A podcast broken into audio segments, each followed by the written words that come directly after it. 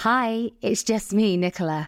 Just before you listen to this episode, I just wanted to say the biggest thank you to every single one of you for listening to these stories each week. You are making my dreams come true. And if you are enjoying them, please, please subscribe and leave a review. It will really help us grow in the podcast world. Enjoy. Today's guest is the U K's answer to Oprah Winfrey, a high-performance mentor, author and C E O of Mums in Business International, with a community of over three hundred fifty thousand globally. She is a mum of six who travels the world and homeschools. This woman is the definition of superwoman. Please welcome Leona Burton. Hi. Oh my goodness, I love that intro. Thank you for having me. Oh my God. Well, absolutely. It's so, so well deserved. Leona, I want to just share with everybody how I came across you. So I think it was the beginning of twenty twenty. Uh-huh. I was in Mexico and it, you just popped up on my Who to Follow, who is also in Mexico, feed on my Instagram. And I was like, oh my gosh. It's like, she's English, she's in Mexico, she must be around the corner for me. And I started following you and I have been fascinated with you ever since. I'm like a silent little stalker. Silent stalker. Yeah, absolutely. And what I love about you is that you embody the message of you can have it all. And that is like my passion and something I'm obsessed about. And so you do have it all. You have the business, you have the mum life, you have the relationship, you travel the world. It is all amazing. And I know that behind the scenes is... It is absolutely chaos. Yeah. But, it, but, it, but you're right. If I look at my life, I can say that each of the areas of my life I'm I'm happy with. Yeah. I am. Fulfilled. I am. Yeah. Amazing. Now, what I would love to to do for the guests, for the audience, is to take it back to the very, very beginning. Where did it all begin? Who is the little girl behind this fabulous woman? Oh, the little girl is somebody who is super intelligent, mm-hmm. very, very, very shy, but with an air of confidence. Um, somebody who just wants to be seen, somebody who wants to be heard, and somebody who wants to be understood. And I think for a long time, I really struggled with that. In fact, if I'm really honest with myself, I think it's an ongoing, it's it's ongoing work. And I think sometimes people look at me and, you know, they see what I've created and they see the stuff, but actually they don't see all of the work that goes on behind the scenes to continue to do what I do. Yeah, absolutely. So where were you born? Tell us about your life. Okay, so I was born in Leicester. Yeah. Shout out to the Midlands. Me too. Um, Not Leicester. Where was I born? Tamworth. In Midlands, oh, girl. Yeah, yeah, absolutely. Um, so I was born in Leicester to a mum and dad. Mm-hmm. And uh, my mum and dad split up when I was about ten months old. And I, I only know part of the story because I only know what I've been told. Uh, they split up when I was ten months. And my dad had full custody of me from the age of one. And from what I remember, and it could be completely wrong because, you know, you and you literally have no idea, but I think I stopped seeing my mum around four or five. Um, I don't know why. I have no idea. Nobody wants to tell me. And I just lived with my dad. And honestly, it was very normal to me and I didn't know any difference. So people used to say to me at school, is your mum dead? And I was like, I don't think so, but I don't know. And, well, where's your mum? And I'm like, I have no idea. Like, I, I have no idea where my mum is. And for me, for a long time, I never really questioned it at all. And it, I just went about my life. And I was really studious at school. And I was, you know, I was very into studying and getting on and just getting my head down and doing. And I was interested in, like, marine biology. And I would do loads and loads of extracurricular stuff just to kind of learn and absorb. And and junior school was fine. I loved junior school. And then I went to high school and it was polar opposite. I went to an inner city school and being really bright, that didn't wash too well. I used to go to a special class for intelligent kids in an inner city school. It didn't go down too well. So I find I found high school really, really difficult. And there are a few situations, you know, where I... got chased by a group of girls and guys were really mean to me at school. I looked like a boy. I had these giant boobs come out of nowhere, but I used to wear boys' clothes because my dad didn't want me to be feminine and I used to have my hair cut in a barber. So it was like this whole mixture of identity and I, I started to lose sight of who I was. So I'd say for the first couple of years of high school, I I tried to desperately fit into, like, you know, this crowd, and I didn't quite fit in there, and I tried to fit in this crowd, and I didn't quite fit in there. And so I moved school, and that was even worse. I, I got quite badly bullied in school. Um, and we eventually moved away from Leicester, and we moved down in, to the southwest, and school wasn't really easier there either. Um, at that point, I started to lose sight of who I was at the core. So I became disruptive and disrespectful and uh, probably a little bit brattish. And, you know, at that point I was fourteen-ish and I was having a really difficult time with my dad. At that point, I wasn't really living at home. I was sofa surfing. And I, I was just reacting to all of the stuff, I think, having no mum. And then my dad going through a difficult time himself, and that then spilling out into our personal relationship. And that was quite abusive in, in some ways. And that was hard. It was hard for me, and I felt like I'd got nobody, but there were, you know, there were people trying to support. But I think when you're in that haze and that that that fog, it is very, very difficult, especially as a teenager. You know, when you're a teenager, you go, I have teenagers.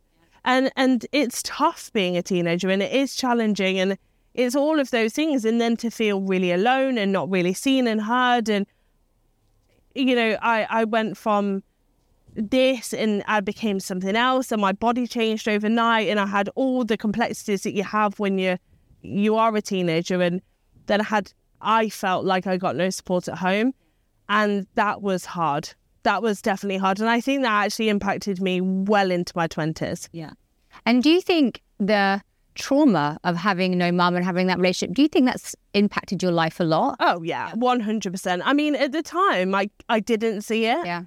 Because um, it's normal. Yeah, you don't know any different. Yeah, yeah. Uh, yeah. And, you know, even certain situations with my dad, when I, you know, I've discussed things with my older children, and they just look at me like I've got two heads. They're like, you experienced that, and you you dealt with that, and that's how you lived your life.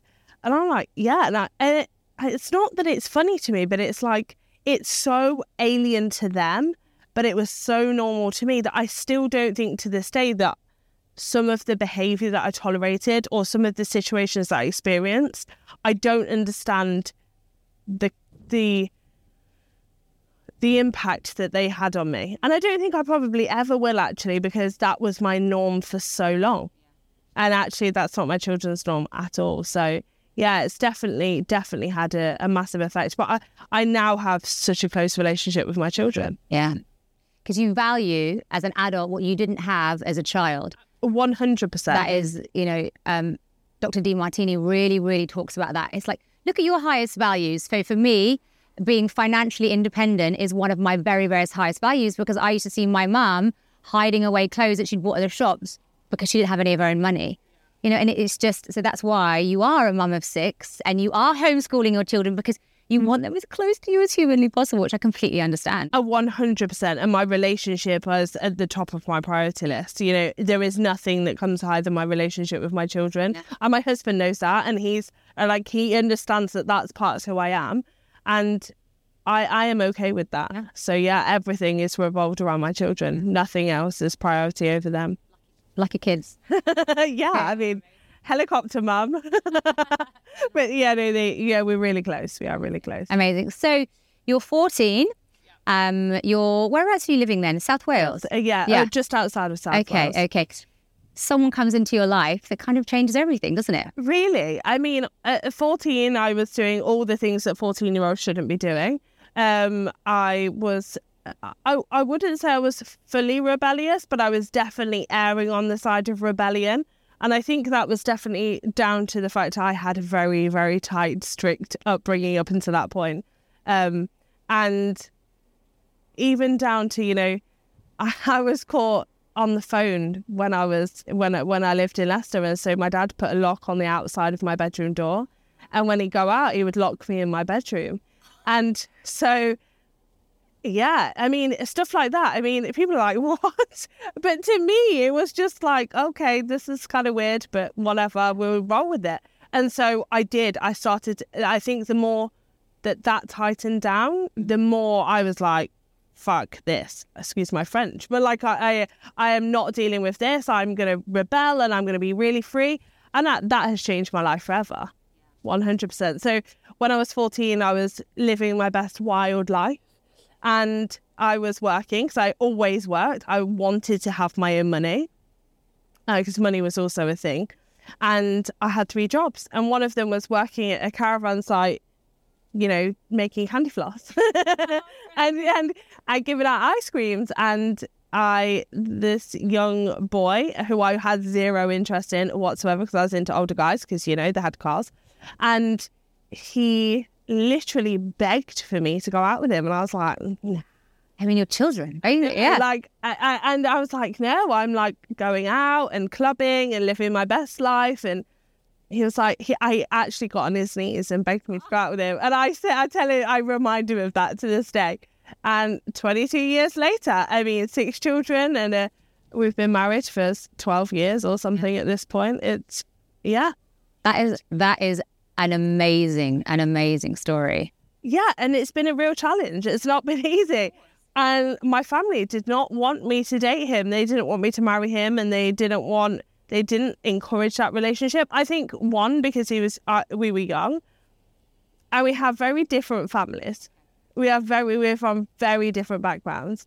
And my family expected me to be a doctor or a lawyer. And, you know, he was from a little coal mining village, and his dad was a miner. And so we had very different very different upbringings, but actually he is the yin to my yang, and as much as I drive him mad and he drives me nuts on a daily basis, you know, there is something there and there's something in it, and it's work. You know, it isn't easy. It's definitely work, but actually I love our relationship yeah. most of the time. And you actually you actually moved in with him, didn't you? I did. fourteen. Uh, uh, yeah, fourteen, fifteen, and we moved in. And you know, I think sometimes, wow, I can't believe his parents actually let me move in. That's nuts. But they must have seen this broken girl who loves their son, little boy, basically. But it's like, you know, as a mum, you would be able to, I would be able to notice that in my, my children's friends. And I would want to nurture that and mother that and try and protect her. And absolutely. I'm sure- I think, and, and you know what, people say about the mother-in-laws, but the reality is my mother-in-law's always been amazing to me. Have we had difficulties? Of course. Like, you know, I was a child when I we first started, so she's seen me through all that development and difficult times, but she's always been amazing to me. She took me in when times were tough, and she has supported me throughout, and I'm very, very lucky, and I'm very grateful that I have that, and I've always had that. And I suppose she was the mum that I never really had, um, even though, you know what, our, our relationship is very much mother-in-law and daughter-in-law, but we have a we have a really good bond, and I am very grateful for her putting up with me for twenty-two years. Actually, she probably thanked me for putting up with her son for twenty-two years, to be honest. But yeah, yeah, she was she was amazing. So I moved in with them, and I didn't. I mean, I didn't go to school in my last year of school. I think I went to school three times. Nobody ever chased me up. Like, my dad didn't really pursue that, and so I just faffed around for the last year of school, and, and bearing in mind I was meant to sit my G C S Es two years early because I was so advanced, and I left school with nothing and no G C S Es, and I don't really remember a lot about that period because I think it was just such a challenging time. Lee and I ended up actually splitting up for a little while. I went on to study business, and and I left that because it was boring as hell, like, oh my gosh. And and I'd never been allowed to do performing arts, and that's all I really wanted to do. I really wanted to do performing arts, but I come from a family of business owners or professional performers. Nobody does anything else. Um, and my dad was always saying, you know, performers don't make any money. And I think, hang on a minute, my uncle is Engelbert Humperdinck. He's made it. He's made a few pounds. He's doing all right. But but I was all, it was repeated that, you know, there's no money in performing, so therefore you should be doing something serious, and you're academic, so why would you not? Yeah. So I went and tried business, and it was it was so dull. Um, so I went to study hairdressing. I don't even know why I studied hairdressing. I think it was just I was looking for something, and I fell pregnant with my son. When Lee and I got back together, and within weeks I was pregnant with my firstborn, who's now nineteen, which is crazy. And you were seventeen at the time I when you fell pregnant, yeah. And how was that? Because there was a lot of stigma, not so much now, but back then, back in the day, you know, when you fell pregnant at age seventeen, the kind of stigma attached to that is is not very nice, is it? It isn't nice. And actually, rewind six months before, not a lot of people know this, haven't spoken about it very much publicly because it is such a contentious issue. When Lee and I separated, we separated for about nine months, something like that. And I very quickly got with somebody else because, you know, why wouldn't I? Yeah. Um, and he was slightly older and he was, you know, he was established.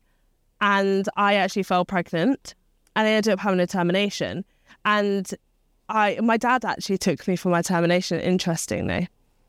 And so when I fell pregnant, maybe seven months later with Lee, you know, he wasn't very happy, as you can imagine, and nobody was very happy. But I knew that it was a very different situation.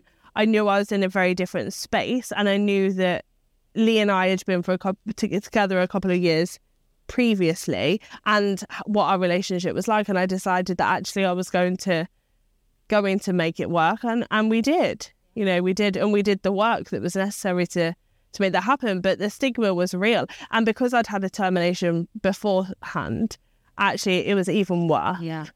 And did your dad tell people? Like, did people know? No, my dad's very, like, private.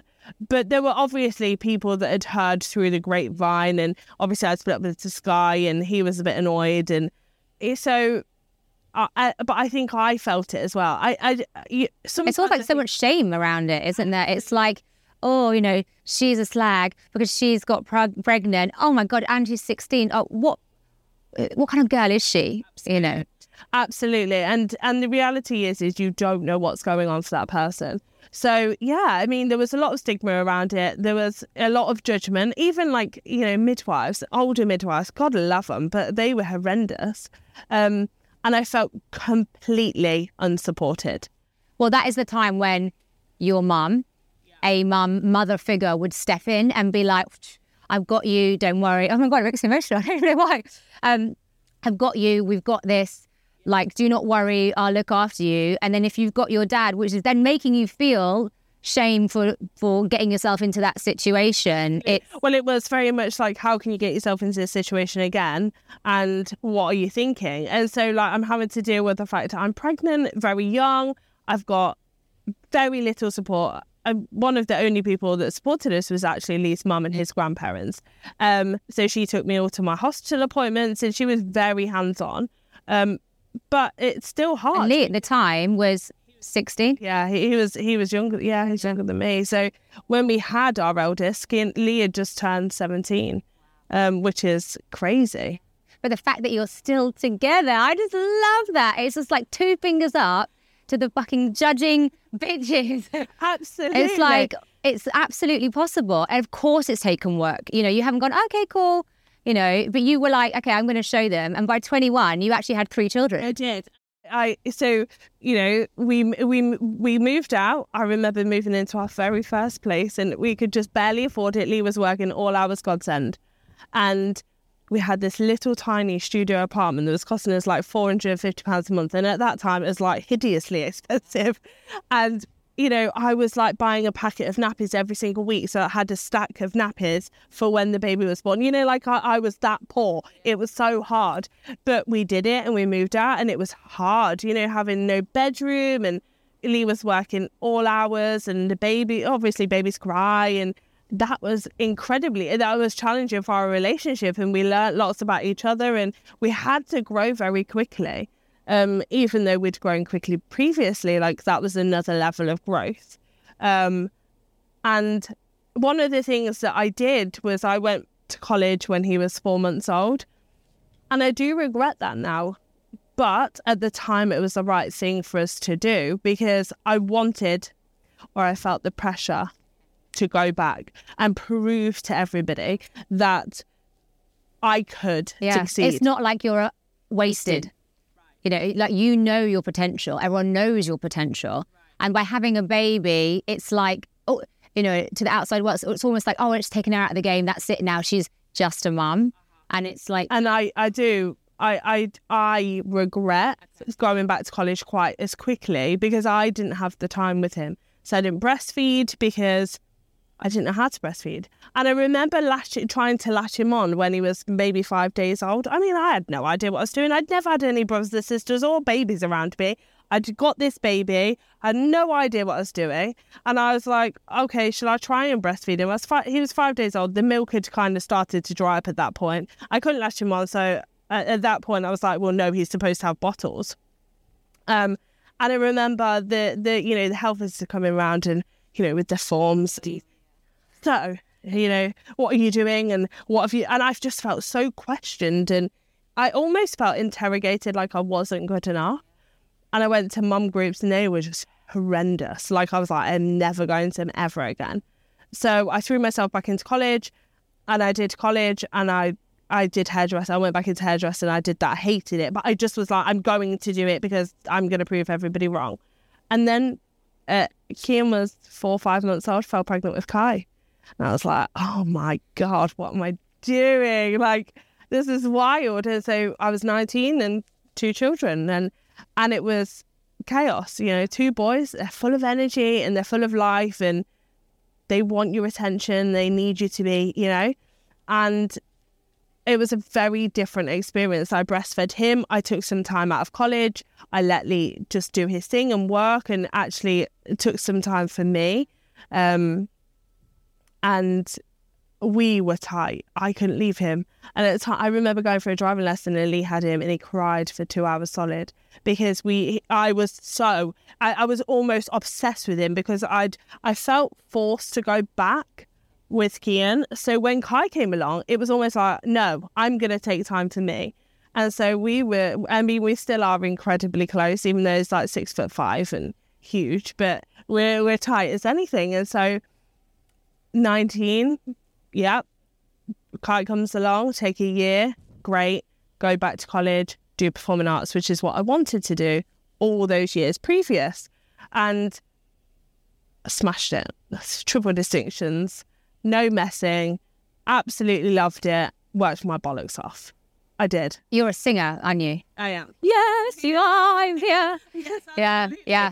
Absolutely. So, I, you know, I had to break through all the the, the barriers of like, getting over my anxiety around what I looked like and stereotypes. And and did you have back then? Did you have like a, a, an an unhealthy body awareness? Oh yeah, absolutely. Because that, that started when I was very young. Because all of the women in my family are very naturally curvy. So I remember specifically being on a run with my dad.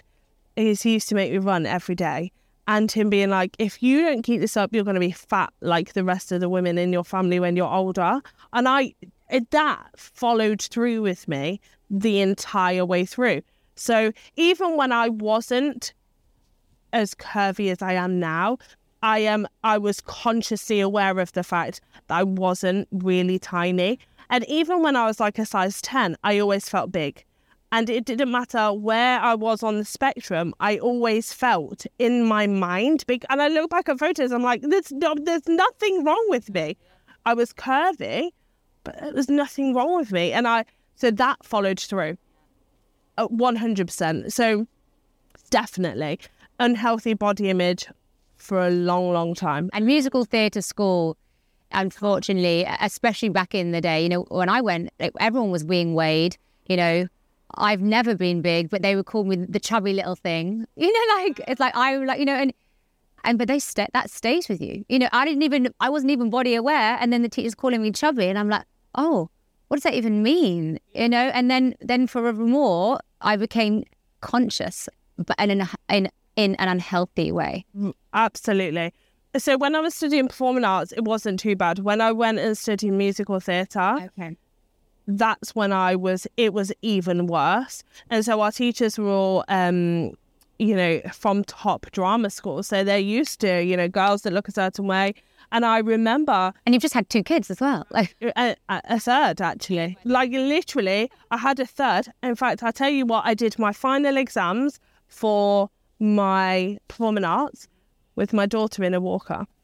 Love it. I did a dance exam with my daughter in a walker in the theatre. And that's how I did all of my learning.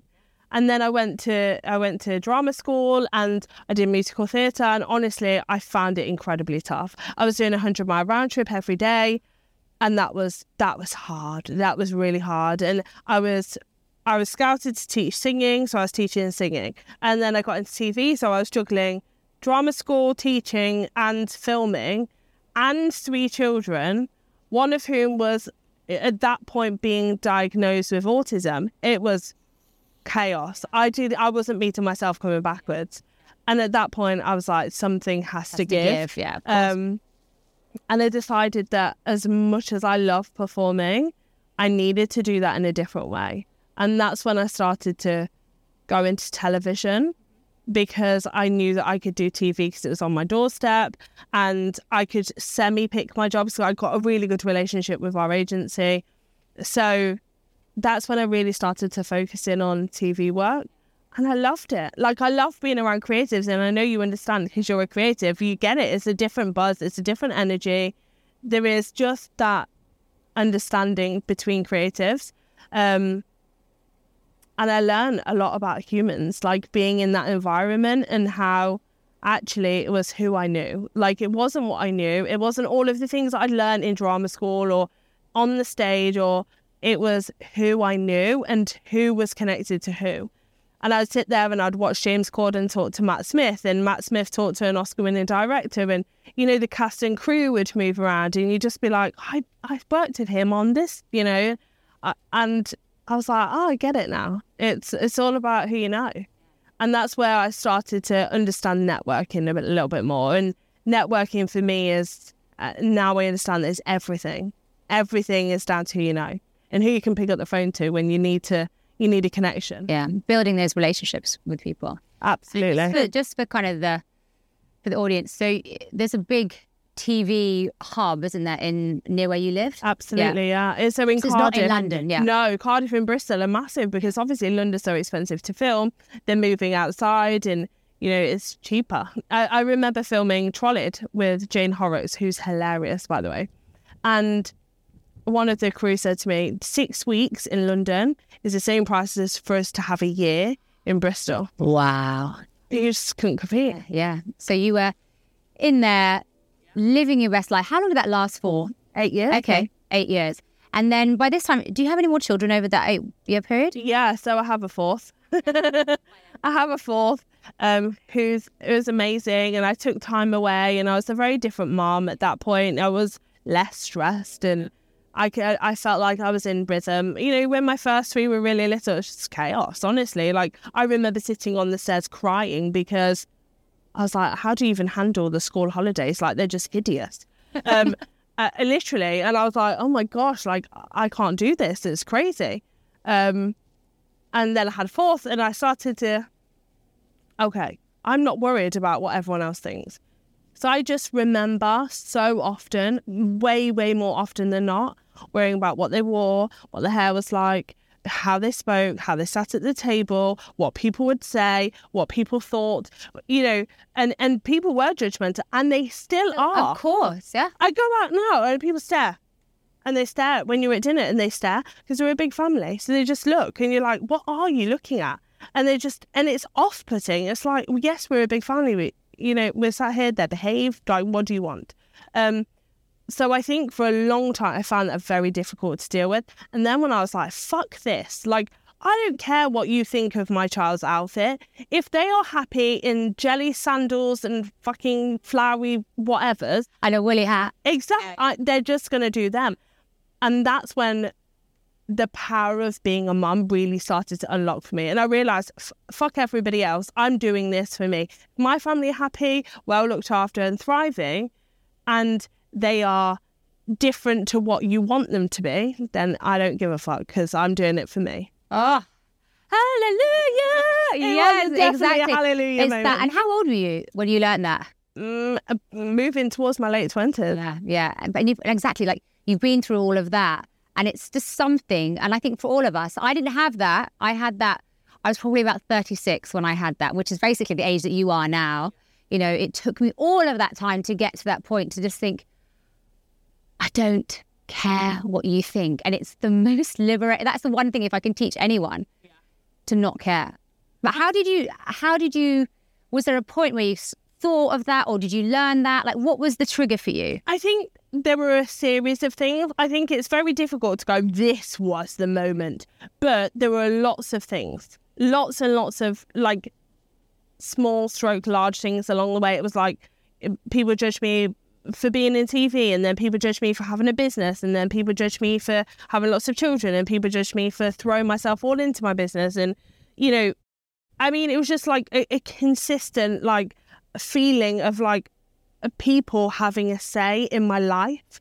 And I remember a really difficult time in my life, and somebody said to me, Leona, you have way too many people have an opinion on your life, and you're listening to too many people. You have to stop. And at that point, I thought, they are absolutely right. I made I made excuses and apologies for everything. I felt like I had to explain myself. And I remember we used to go on holiday a couple of times a year, and we really it, we couldn't we were we were not in any way wealthy, but we'd save all year to go on holiday, and we wouldn't go out, or we didn't smoke and drink and all of the stuff, so that we could save and, you know, take the children on holiday a couple of times a year. And people would say, how can you afford to go on holiday a couple of times a year? I think, the fuck, that's got nothing to do with you. What I do with my money is down to me. And so a series of things happened, and I remember thinking, I, I'm not doing this bullshit anymore. Like, I'm going to be unapologetically myself. And I remember somebody reached out to me and said, there's a Gok Wan casting for a runway. We want you to apply. And I was like, fuck that. Like, I couldn't think of anything worse. I'd done T V. T V is different. You're being somebody else. I, I did some presenting work, and it was fucking horrendous. I remember feeling so like vulnerable in front of the camera, because you're you, and, you know, you feel exposed. And I thought, okay, so I, I, at this point I'd started my Facebook group, and we'll talk about that in a minute. But there were lots of eyes on me, and the majority of them were women. And I knew that a lot of women held themselves back through lack of self-confidence. And so I was like, do you know what? I'm going to do it for them. I'm not doing it for me. I'm doing it for them. That was my justification. If I got it, I was going to do it for them. And I got it, and I did it. And it was the most painful fucking experience of my life. Like, I hated every minute of it. Were you in underwear? I was in all kinds of things. I remember this, watching it. Literally, yeah. like, and, and none of them you pick. So it's not like, okay, so I know what suits my body. I know what I like. I know how I like my hair. I know how I like my makeup. No. Everything is taken out of your control, and you don't get to decide. And it's like, holy hell, I felt so exposed. And everybody there was a professional model. And I was like, I have never modelled in my life. I've done some like promo work, but, you know, it's different.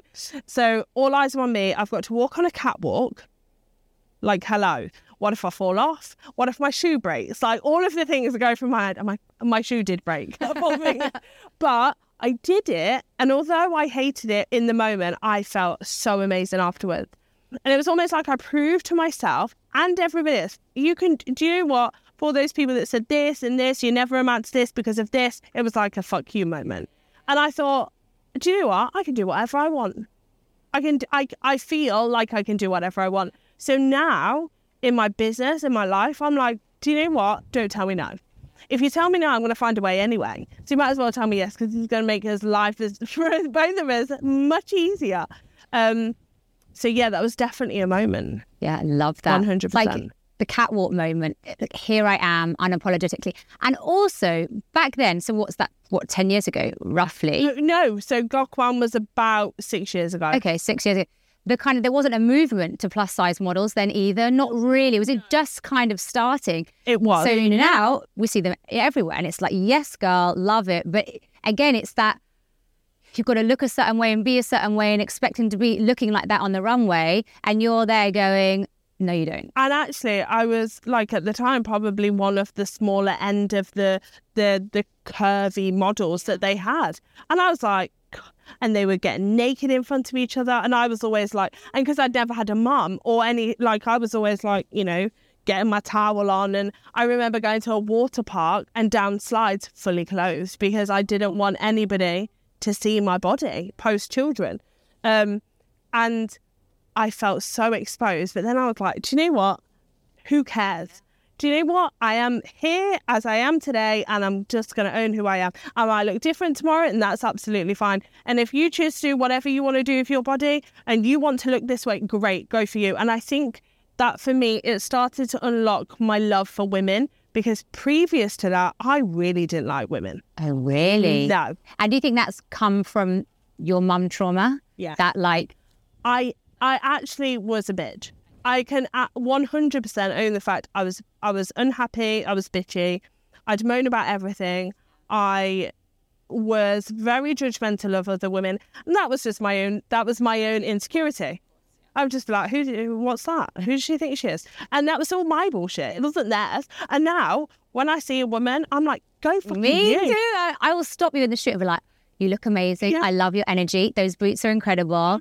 Go girl. I mean, sometimes they look at me like I've lost my mind, but I'm like, it's okay. Who cares? Yeah. yeah, absolutely. So I'm very much of that way now, and I want to celebrate women, which is why I do what I do, because actually women are fucking awesome. Do you know the shit that we have to deal with on a daily basis just to do life? Yeah.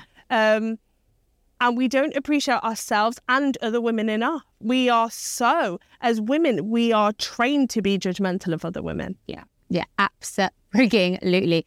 So you're the latter part of your twenties, you're, I know that you uh, join an online business, and within that online business, you start to be successful, start to do coaching and realise I'm, well, mentoring, yeah. not coaching. Not coaching. We'll, go, we'll come on to that later. I'm fucking good at this. I'm really good at empowering people and lifting people up and helping them see. And that was the kind of where the, the seed was planted, wasn't it, for your... Um, mums in Business networking group. Yeah. It was. So one of the things that I was very good at in my online business was mentoring women. So I was I was good at helping them show up online. I was good at helping them see vision for themselves. I was good at helping kind of breed confidence in them. And I started to realise actually I was really, really good at that. And people would come to me for that. They wouldn't come to me for the business or the product. They'd come to me for that. And so I, I'd watched a couple of people online. I was like, I reckon I could do that. Yeah. All right. You know, ten pounds courses, I can, I can do that. I can help people feel more confident for ten quid. Easy. And and it grew. And it grew. And then we set up a Facebook community, and that grew very quickly. It was seventeen thousand in four months. And it was wild. Yeah. It was absolutely wild. And it was growing daily. That your that business started off as just a Facebook group. Yeah. And actually, in the beginning, it was there was zero intention really to monetize it very much. It was just purely to bring women together, because I'd felt that there were very few places that women could network safely. So women who are mums, that's the difference. Because, you know, I have been to conferences, you know, in my online business. My girls are older now, but I went with my babies. And there was no other place that I could have done that, because it would have, it's like, oh, the mums are here. You know, it's like you can't, you couldn't be an entrepreneur, successful, very wealthy, and be a mum at the same time. And no, there were two very different yeah, things. Yeah. And it was very much like you put your mum hat on over there and you don't bring it to the table. And I, and they were early mornings or really expensive, or they were they were stuffy. And I'd go and I think this and is led just, by men. Yeah, really. And it was just like dick swinging. It was a sales pitch all the time. And I, I was like, I'm not looking for a sales pitch. I'm looking for genuine connection. I want to grow my business. Absolutely. That's what I'm here to do. But I'm also, I also understood that I wanted that, that connection. And so I, we started one and I started, you know, I started a business with a business partner, and we stormed it. Like there was nothing on the market like it. We were very aggressive in our approach, and we had fo- we had we had meetings with Facebook, and we had meetings with publishers, and we had meetings with producers in L A, and everybody and their sister and their dog were knocking at the door. Forbes, everybody, and it was wild, and it was financially successful. It was it honestly, if somebody had offered me ten million quid to buy the business, I'd have said no, because I genuinely loved everything about my business. And that lasted for almost three years. And then overnight it was gone. And can you share with us? Yeah, I'll share. I'll share what I can. Absolutely. So, you, you know, without getting in we'd, trouble. We'd always had a really good relationship, my business partner and I.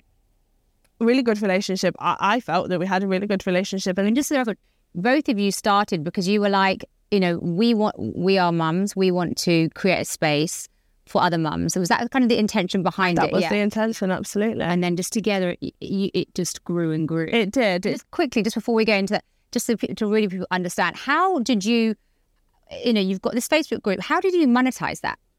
So we provided courses, we provided trainings, we had memberships, we've got networking events all over the world. At this point, three years in, we've, we're holding three hundred networking events a month. Wow. And is that franchised? Is that- it, effectively. I mean, it wasn't, we didn't franchise it because we wanted the everyday mum to be able to come in, and we didn't want somebody just dropping fifteen grand on a franchise, but we were doing very, very well.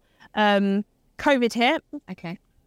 That was fun. You know, lots of our money came from in-person networking events, so that there was navigating those waters, which it was challenging as it is for the majority of business owners.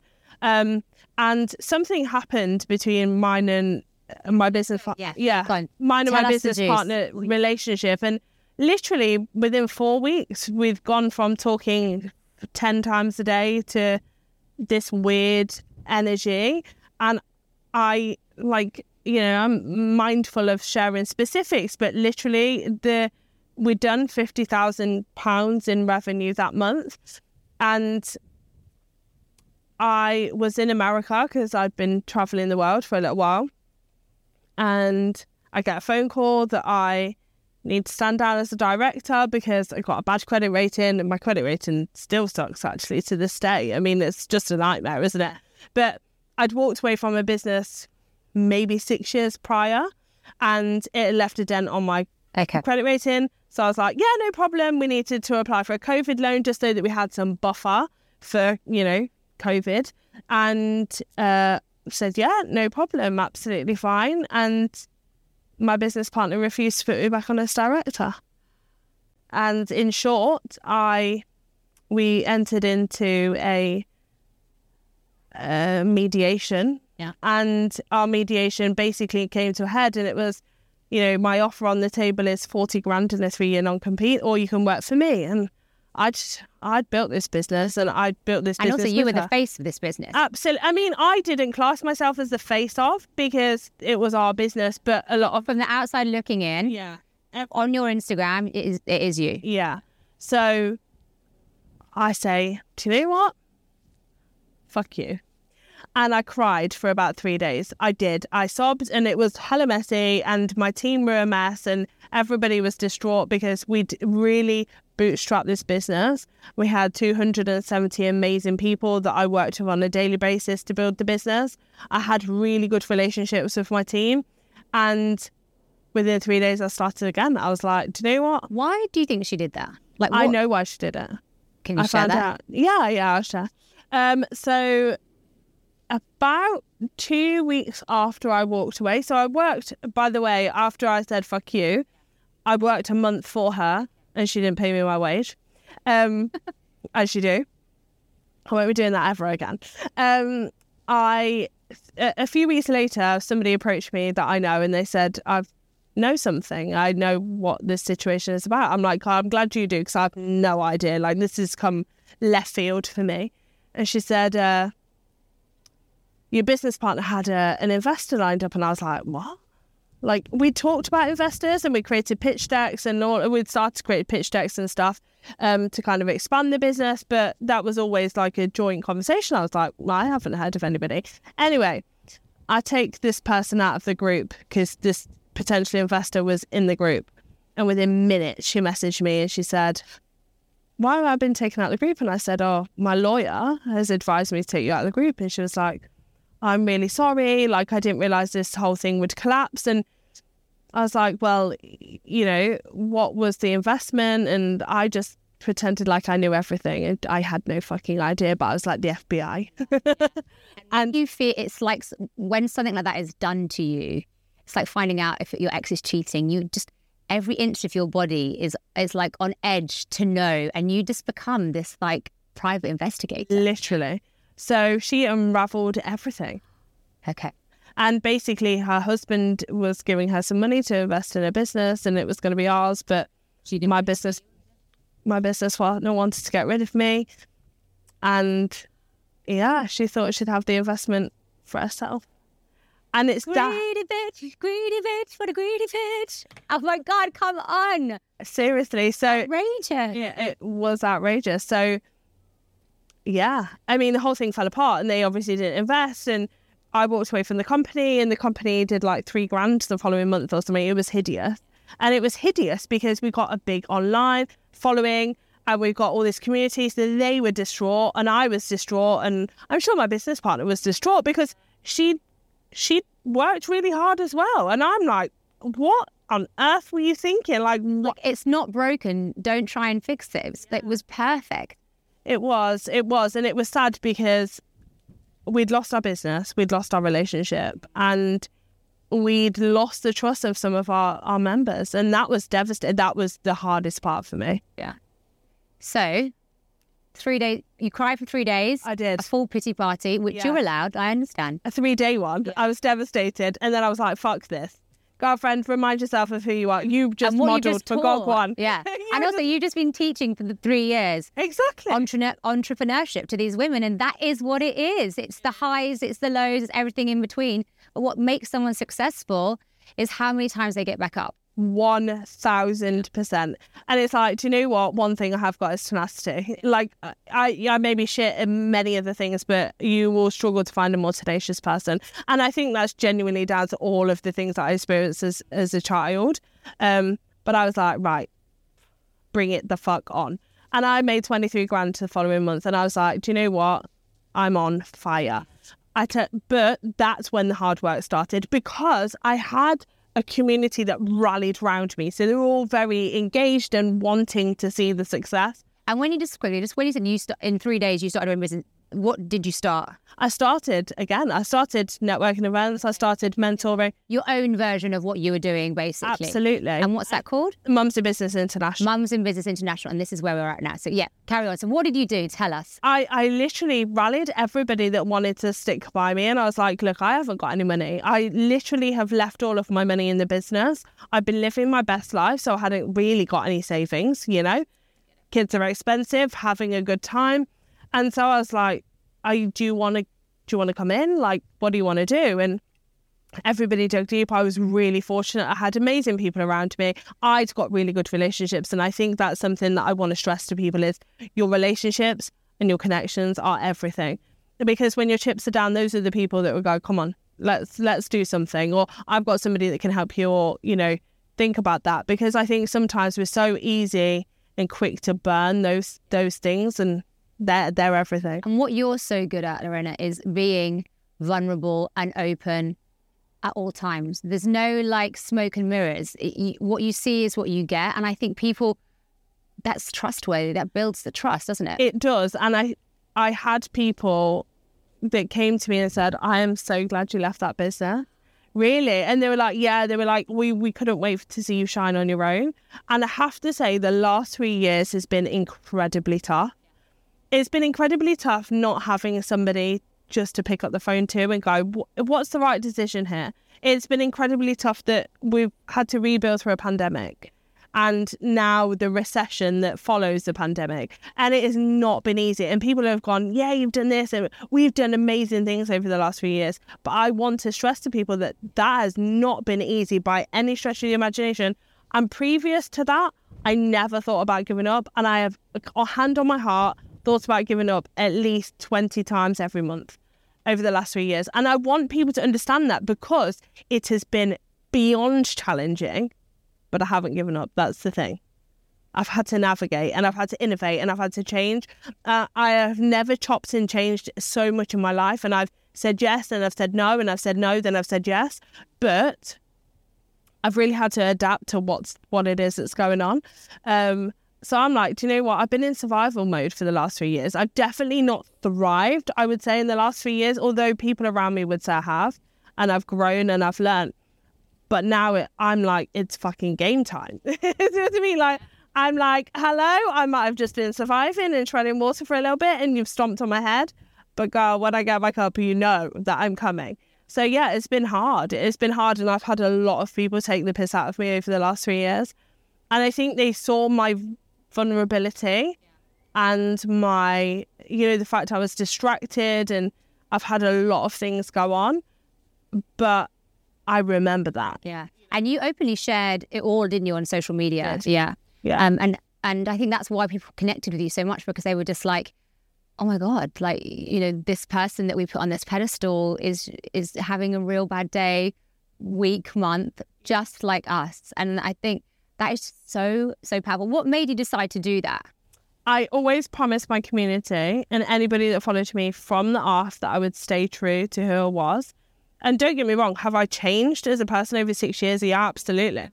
Um, but I've always remained true. And that's one thing that people say to me when they meet me, you're the same online as you are offline. And I'm like, I hope so, because A, yeah, I'm a fucking good actress, but the reality is I, I don't want to act every day. I, I want to be inspiring because I'm myself, not because I've put on a facade of, you know, this Instagram lifestyle of fabulousness all the time. Fuck yes, I love fabulousness and I love bougie and I love Instagram lifestyle, but you know, the reality is, is one picture just is not my entire life. Yeah. And going on to your entire life, so for the last five years, you have been traveling the world with your children, which you now have six by this time. And so just talk to us, go through back to that decision to to travel and leave. Obviously, your previous business was booming and you were like, okay, let's go. What was the what was the motivation to do that? The motivation was being surrounded by people that just didn't get it. Okay. I mean, what, in your village or your family? Or- no, well, a family, village, every, you know, just like my circle of not immediate close friends, but the people around me were miserable, judgmental. They yep. they didn't understand what I stand for. I wanted to wear eyeliner to the school gate. And I was like, you are not my people, honey. Like, if you want to wear pajamas to the school gate, I'm fine with that. But you don't judge me for wearing eyeliner to the school gate. And I was like, I'm done. And I re- distinctly remember I had my eyelashes and my nails done. And I went home and I said to my husband, I need. we have to move abroad. And he was like, okay. And I was like, wow. I love that he was just like, okay. I know. Yeah. I know. And he's really not like that. Yeah. I think he'd had enough as well. And actually, in that moment, it was like, let's go. And we sold everything within six weeks and we're out. And I, I'm like, that's my biggest, like, fuck yes moment. Yeah. You know, it's like, do you know what, we're going. And I wasn't taking a lot of money from the business. We sold everything. And so we had some buffer in the bank, but it wasn't that much buffer. You know, there was there was not that much buffer. But you had five children at the time. How old were your kids then when that you did so that? So eldest was fourteen. Youngest was eighteen months. Yeah. And like the gang. It was literally like a let's all go in moment. And And where did you go? How did you choose that? Tell me. Literally. So we went to southern Spain and we went to a place called Ronda, which is beautiful, by the way. Um... But I went, this is my budget. I want to go somewhere warm and close to home just in case it all goes to shit. So we we looked in the area of Spain. Then I found somewhere that looked pretty. And then I found somewhere within my budget. And I was like, yeah, we'll go there. We hadn't been to the place. We hadn't been to the house. We hadn't seen any of it. And it was just like, do you know what? If it goes wrong, I'll go home. Like, I'm not, I wasn't massively concerned. What is the worst that could happen when you're moving to the sunshine? Exactly. And how did you feel about, obviously, you're, you know, a big concern for a lot of people. Even I have friends who are in England right now that want to move, but their kids are in school. And that's why they say, I can't move because my kids are established in school. You know, they're nine or ten. It would be unfair to take them out. What, what are your thoughts Honestly, around that? It's all bollocks. Genuinely, if you ask my children if they would prefer to live the life that they have now or the life they had before, every single time with their eyes closed they'd say now. And I was I was worried about that. Oh. And it, you know, has it at the times when I'm like, am I doing the right thing? Yeah, absolutely, of course. When I'm trying to teach them algebra, I'm like, what am I doing? Like, I, but they live an amazing life. You know, they're here.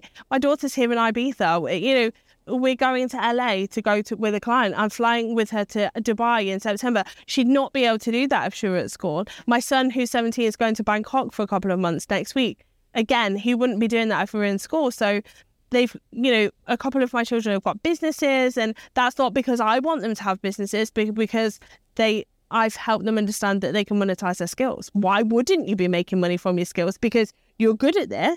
You can make some money and not have to scrub tables for five quid an hour. Yeah, exactly. Especially with the internet right now, it's it's it is a young person's world. It is. My my my now seventeen year old, when he was fourteen, started work uh, started doing business. He made three grand in his first month. You can't do that in school. You can't do that. And no one teaches you that in school. You know, it literally, I was like thirty-one when I learned that. I was like, oh, wow. While I was, you know, pissing around, like d- earning five pounds an hour, selling my soul, I could have been doing something online. Or, or anything, anything entrepreneur. I didn't even know what the word entrepreneur meant until I was in my thirties, you know, because it's just not taught. And so is that your kind of goal with your children, to teach them to have an entrepreneurial mindset? Or how would you feel if some of them got like a, a normal job? So my eldest has, he's got a normal job. I mean, he's self-employed, but he fits solar panels and he's he's happy. Yeah, and he's back in England now, isn't he? He yeah. is. And my, uh, me and my husband have a many conversations about this. And I think this is where it comes down to con- conditioning. So I remember being very young and feeling this pressure that they must do something special, right? And my husband's like, I don't care whether he's a bin man. I just want him to be happy. And if he's happy being a bin man, then that's okay by me. And I thought, he's right. Yeah, he is right. Yeah. He's right. You know what? It's not about how much money you've got in your bank. It's how happy you are. And if you can afford to pay your bills and you're happy, you're winning at life.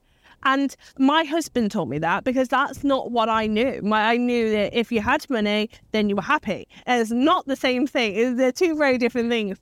And so my son's happy fitting solar panels. He makes good money. He's happy. He provides for himself. And, you know, in five years' time, he might not want to do that. And that's absolutely fine. And I'll support him with that. But right now, he's happy doing a job. Kai and Anna, my other two, I don't think they'll ever work a proper job, really. They're too... They understand that they can make more money per hour working for themselves than they can ever working for anybody else. And they have the freedom and flexibility of saying yes or no. And actually, I'm in, I'm doing this, or I want to do this, and it doesn't fit with what I want for my brand. And amazing. Yeah. I mean, sometimes that's hard because, you know, that comes with its own challenges of maybe not having a consistent month financially, but... it brings with it so many other amazing things. Yeah, and they learn the hustle. Yeah. And I know that you love the hustle. I love the hustle. Me too. People are so triggered by the word hustle. I'm like, why? Oh my God. Fucking awesome. I don't want to be lying down hoping things happen. I want to be out there, like, fucking going out and getting it for myself. But do you think, because I feel like, no, and, and I feel like you probably think the same. My girls and your children, they've been brought up in Ibiza, traveling the world. They've seen everything. They've never, they've never had that feeling really of lack or this is shit. Both of us grew up having a feeling of not, oh God, this is a bit rubbish. People have more than me. That that I was happy, but I was kind of, I always knew that there was more. And I feel like that's, that gives me the drive to have that hustle. I worry that my little girls are not going to have that because they've never really... well, they no, won't see the struggle. Right. And I think that definitely is a real thing. So one thing that I did when they got old enough was I started to make them pay for things. So, you know, when when I felt like Kai, and he won't mind me saying this, but he was he, about fifteen, he started to get a little bit knobbish. Okay. So I was like, right, you're going to pay a little bit of board, because he was earning good money. He was earning three grand a month at this point. So I was like, right, you can pay twenty pounds a week.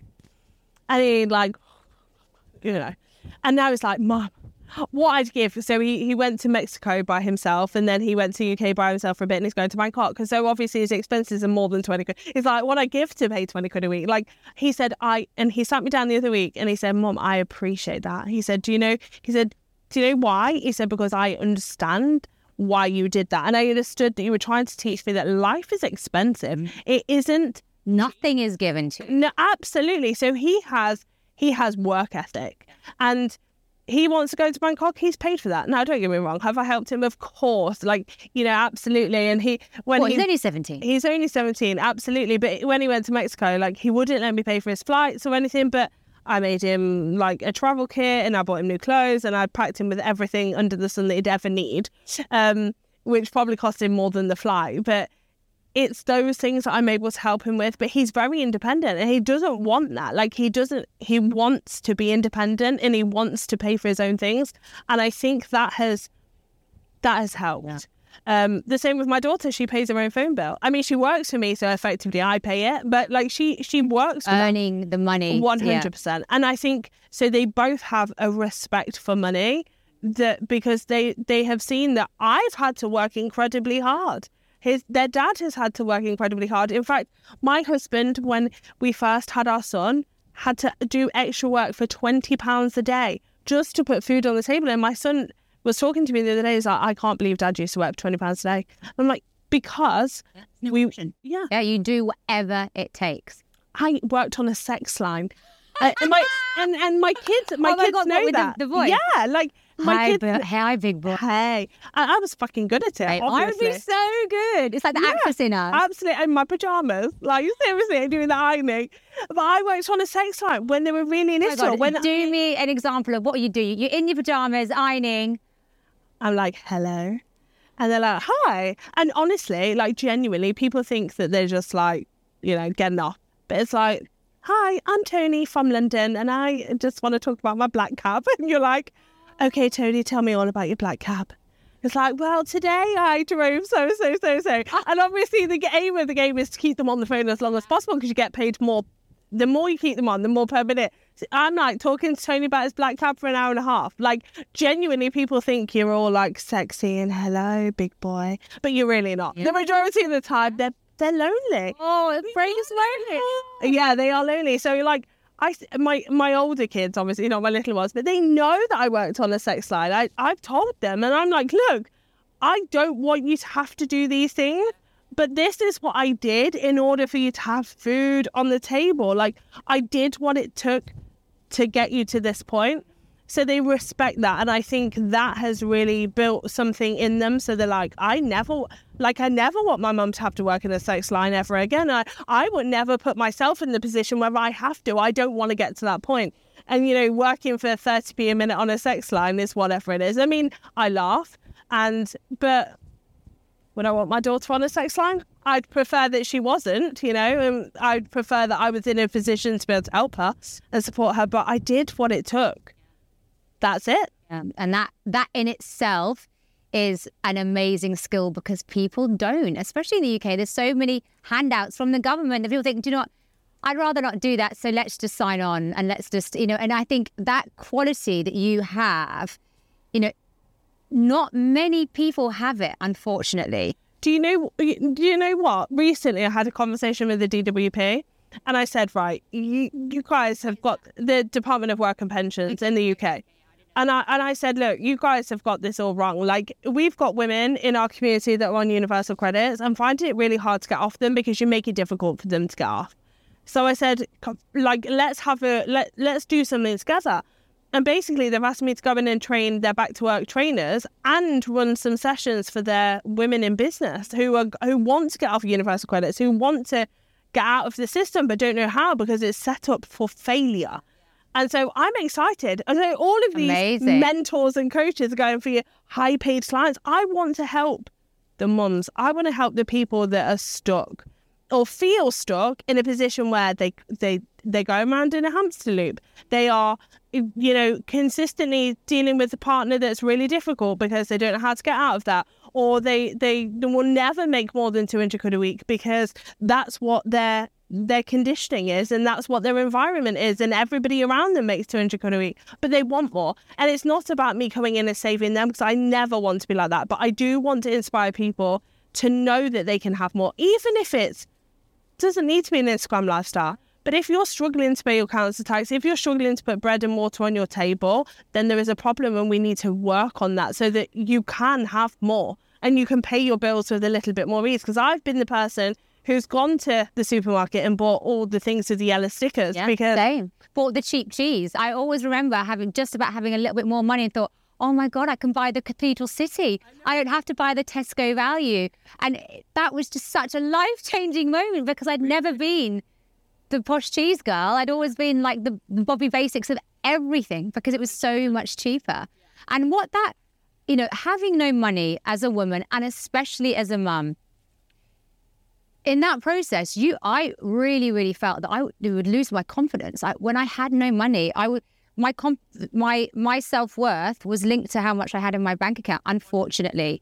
You know, I wanted to get my hair done. I didn't have enough money. So it was just always like on the back foot. I never felt fully empowered, unfortunately, until I did have my own money. You know, my bank account was was a direction of how I felt about myself. But it isn't a chicken and egg. I know. Because, like, you get this confidence when you start to create more success, yeah. right?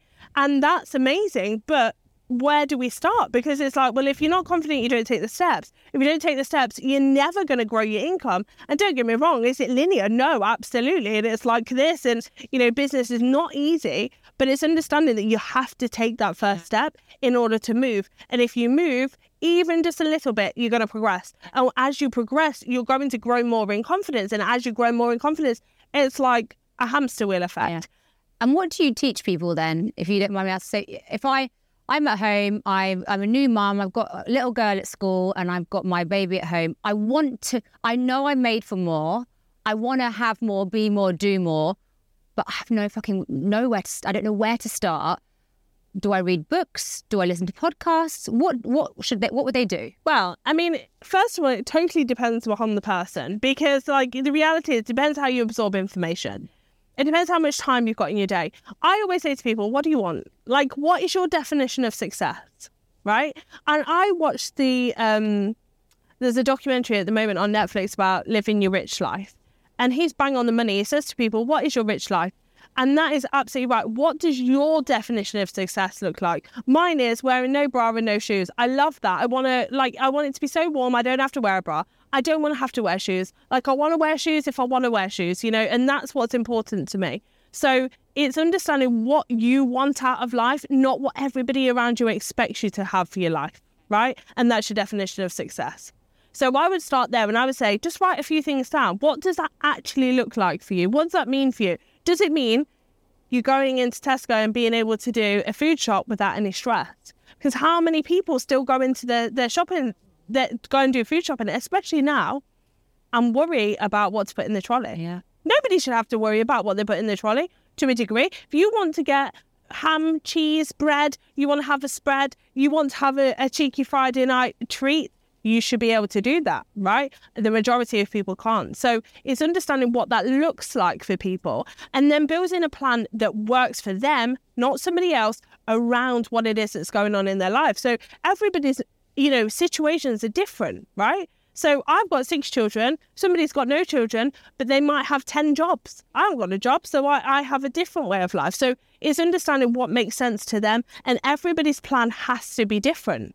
Yeah. It's not the same. Not, yeah, there's not one one one book fits fits everybody, no. No, one hundred percent. So yes, read the books, yes, listen to the podcast, yes, yes, watch the YouTubes, yes, find your people and find people that you can... you're inspired by. But I think so many of us look for external motivation. We're looking for, when I listen to that person, they make me feel this way. Great. But that's a temporary fix. So unless you're walking around all day with AirPods in your ears, listening to somebody, you've got to find the thing that moves you. And you've got to find the thing that you're driven by, because not every day is it going to be easy. You're going to have all of the excuses under the sun why it can't work. I was literally trying to get ready for this podcast. The baby had all my makeup out. She bit a hole in my blender. I went to dab my blender on it. It took my makeup off. Then I blinked and my mascara went everywhere. Then I curled my hair and it blew away on the way here. I mean, it's just like, you know, one thing after another. You're yeah. just like, do you know, if I was consumed by all that shit, I'd never do anything, because...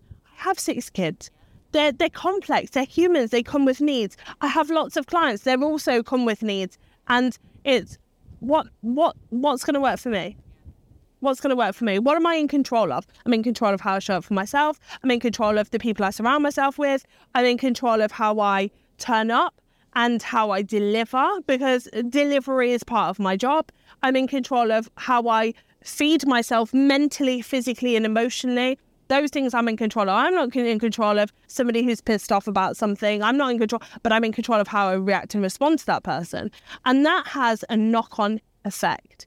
So I'm very mindful about what I do and how I, what what positions I put myself in. And when I'm networking, I want to network with people who, let's go people. I want to be around people who are movers and shakers. I don't want to be the most intelligent person in the room. I don't want to be the wealthiest in the room. I don't want to be the most well-spoken in the room. I want to be surrounded by all different types of people that I can learn from, and I can absorb their information and absorb their knowledge and then become an even fucking better version of myself. That's what I want. Absolutely. And I think I think the, the kind of thing, the theme with you is you love putting yourself out of your comfort zone. And, I, and, it, and it started, right, really with the Gok Wan thing. And I think for anyone listening, that is such a good place to start. Like, what can I do today that makes me feel uncomfortable? Because if I do that, then I know that tomorrow I can do something else, which is going to grow and grow and grow my confidence. And when my, co- my comfort zone grows, I become bigger, I become better. And even if it's just like going to that mum's group and then talking to the mum that you feel is a little bit, you know, we all have those mums. Like, you go to the mum's group and she's like, oh God, she's she's the fancy one, or she's the glam one, or she's the confident one. Like, go and sit next to them and say hi and introduce yourself. Just those little steps every single day make a huge difference, don't they, over over time? Absolutely, they do. And I think people think it's one thing, yeah, and it's not. It's never. And it's things like, do you know what? When I go onto a Zoom, I put perfume on. I, I you know, when I when I when I go onto a Zoom, I put lipstick on. It makes me feel good, and I want to show up as the best version of my. I can give a shit whether you can smile me down the thing. Like, I'm not bothered, but it makes me feel better. Yeah, yeah, yeah. I absolutely. I am that person because I like to. I like to leave my house ready and prepared for any eventuality. Like, so I do, you know, my husband's like, fucking hell, Nick, we're only going to the supermarket. And I'm like, but I don't care. He's like, no one's going to see you. But I don't care. This is not for anybody else. This is for me. This is how I like to show up. And of course, as soon as I get in my house, I take my makeup off. I'm in my pajamas within zero point three seconds. And he's laughing at me. He's like, babe, you know, like, do, do you fancy like dressing up for me around the house? I'm like, no, but when I leave the house, this is me in the supermarket, in the bank. I, and why? Because I feel good. And I think ultimately that's, you know, when I was, I had two little children, and both um, within fifteen months of each other, like two under two. I was working my online business and, you know, it was exhausting. And I remember thinking, what could, could I do today? Even though I've had no sleep, my tits are leaking, I feel like shit, I've got a migraine coming. What can I do to make myself feel good? And that was putting on my makeup. Yeah. Oh my God, the power of putting a face on. I, I was like... People are like, why, why are you wearing makeup? You don't need to wear makeup. I didn't ask you if I needed to wear makeup. I want to make, wear makeup uh, for, for me, me, not you. I If I... And it's what it does for me. one hundred percent. That's all. That's all it is. And it's just, this is who I am. Yeah. I'm Nicola with a face on. If you don't like it, fuck off.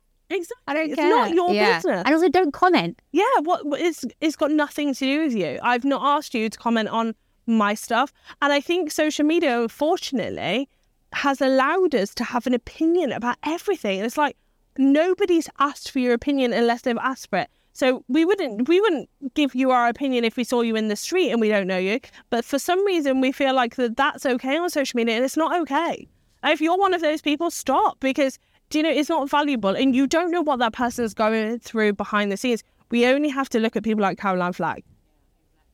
It's, it's you, you know, you don't know when somebody's going to break. You don't know when you're going to push somebody over the edge. You don't know what they're dealing with behind closed doors, mentally, physically, emotionally. And so you've got zero right, zero right to comment on anything that is not your business.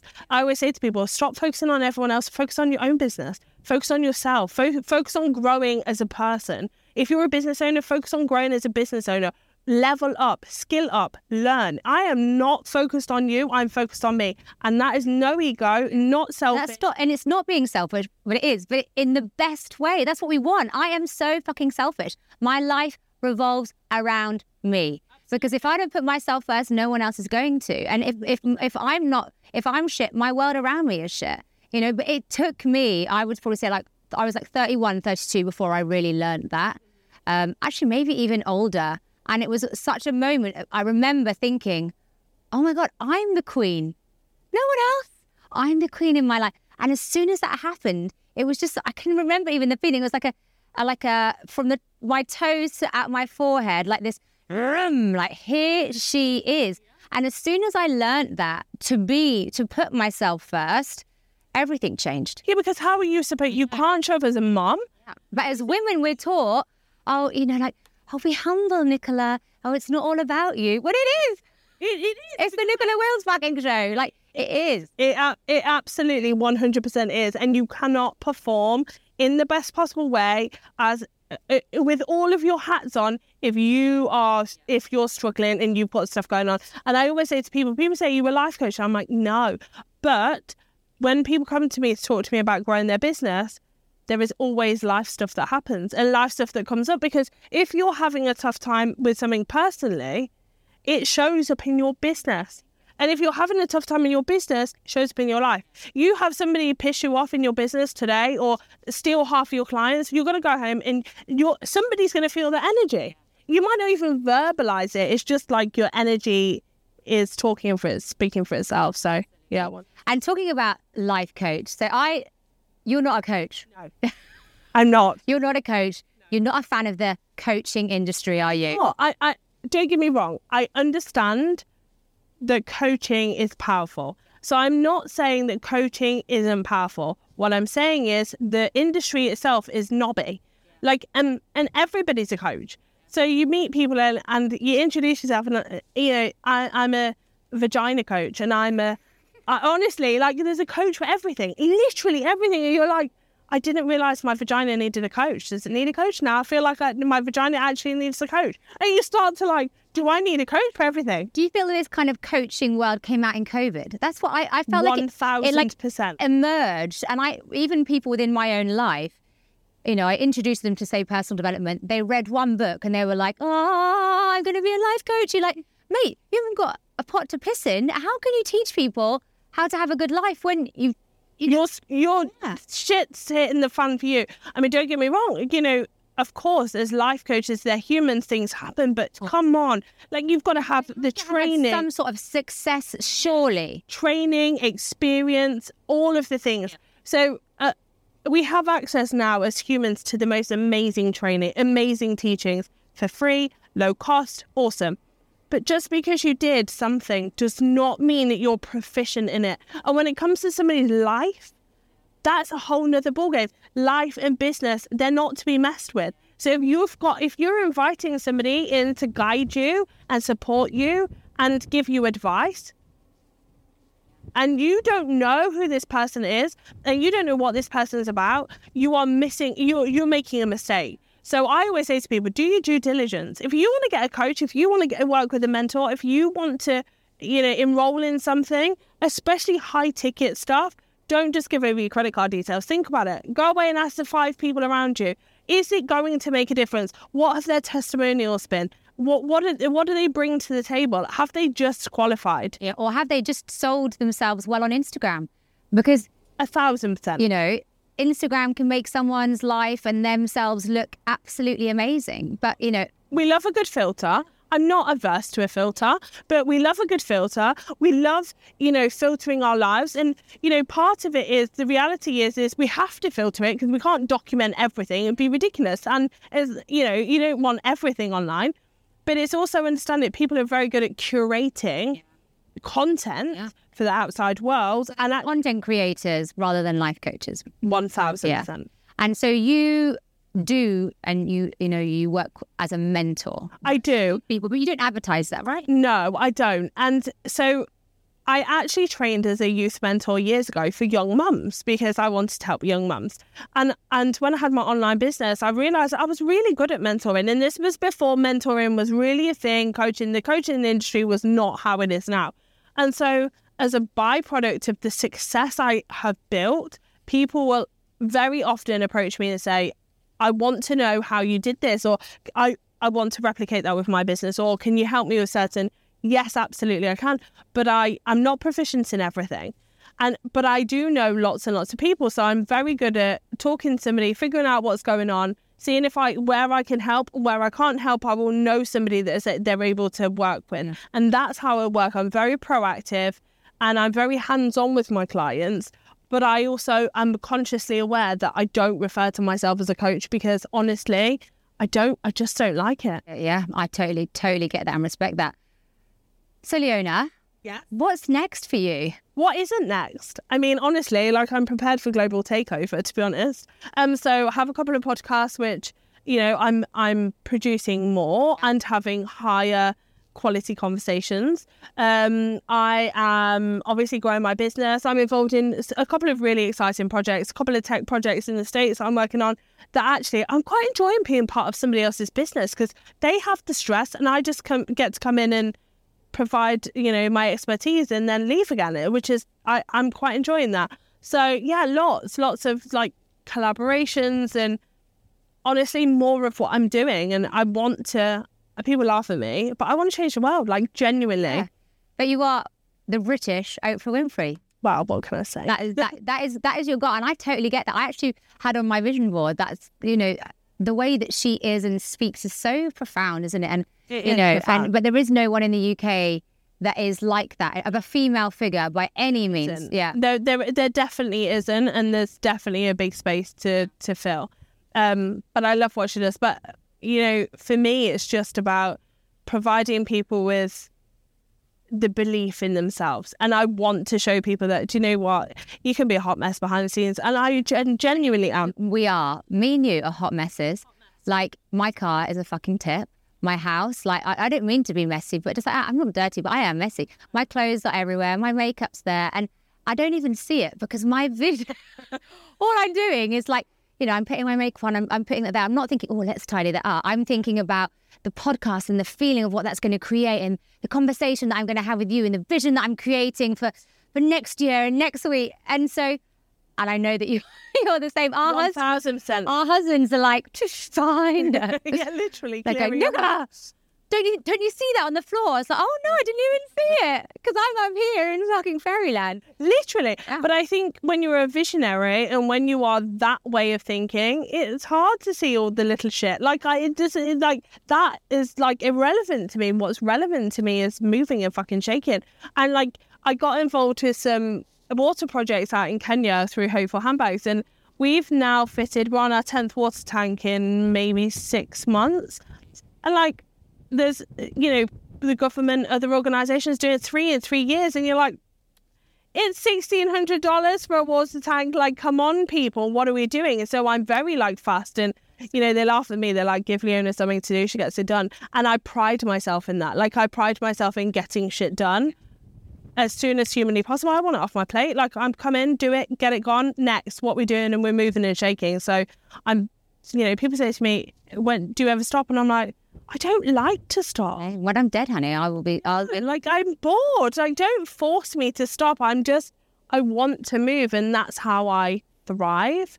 However you thrive, you thrive, but don't tell me how I should thrive. Yeah. And also, I can actually vouch for that, because only a week ago did we have the conversation. I invited you to join the podcast. You're like, honey, yeah, I'm flying over, and you flew in yesterday, and, you know... And what I love is that most people, probably ninety-nine percent of people, are, well, I've got the kids. I can't. Let me just check. Let me just do this. And you were like, brilliant. And you brought your eldest daughter, yeah, along with your youngest daughter, yeah, um, who is, what, well, she's just she's about to turn months, one. Yeah, yeah. About to turn one. And you're here. You're making it happen. And there's no excuses. There's no excuses in your life, because you want to do something and you make it happen with the current circumstances that you have. And I think that is so freaking powerful. Thank you, and congratulations for that. I just love it. Thank you. Leona, my final question to you is, what advice would you give to your younger self? Stop giving a fuck about what everyone else says. I lived my life for way too long worrying about the opinion of everybody else. And the reality is, you will never please everybody else. You know, you have to live for you, and you have to be very self-aware. Like, self-awareness is one of the most important things that I can express to you as a human. And so understand what makes you tick and focus on that, and don't worry about anybody else. And I mean, and I mean your parents, your siblings, everybody. And it's not about being selfish, it is about being self-aware. Yeah. Amen. Amen, sister. You are amazing. I am so grateful for you being here on the rooftop up Node, this beautiful location with an amazing story, possibly one of my favorites so far. I just love it. Um, thank you so much. And I know that this will inspire so many people, men, women, old, young. I know that our videographers sat behind nodding the whole time. Oh my God, yeah, yeah, yeah.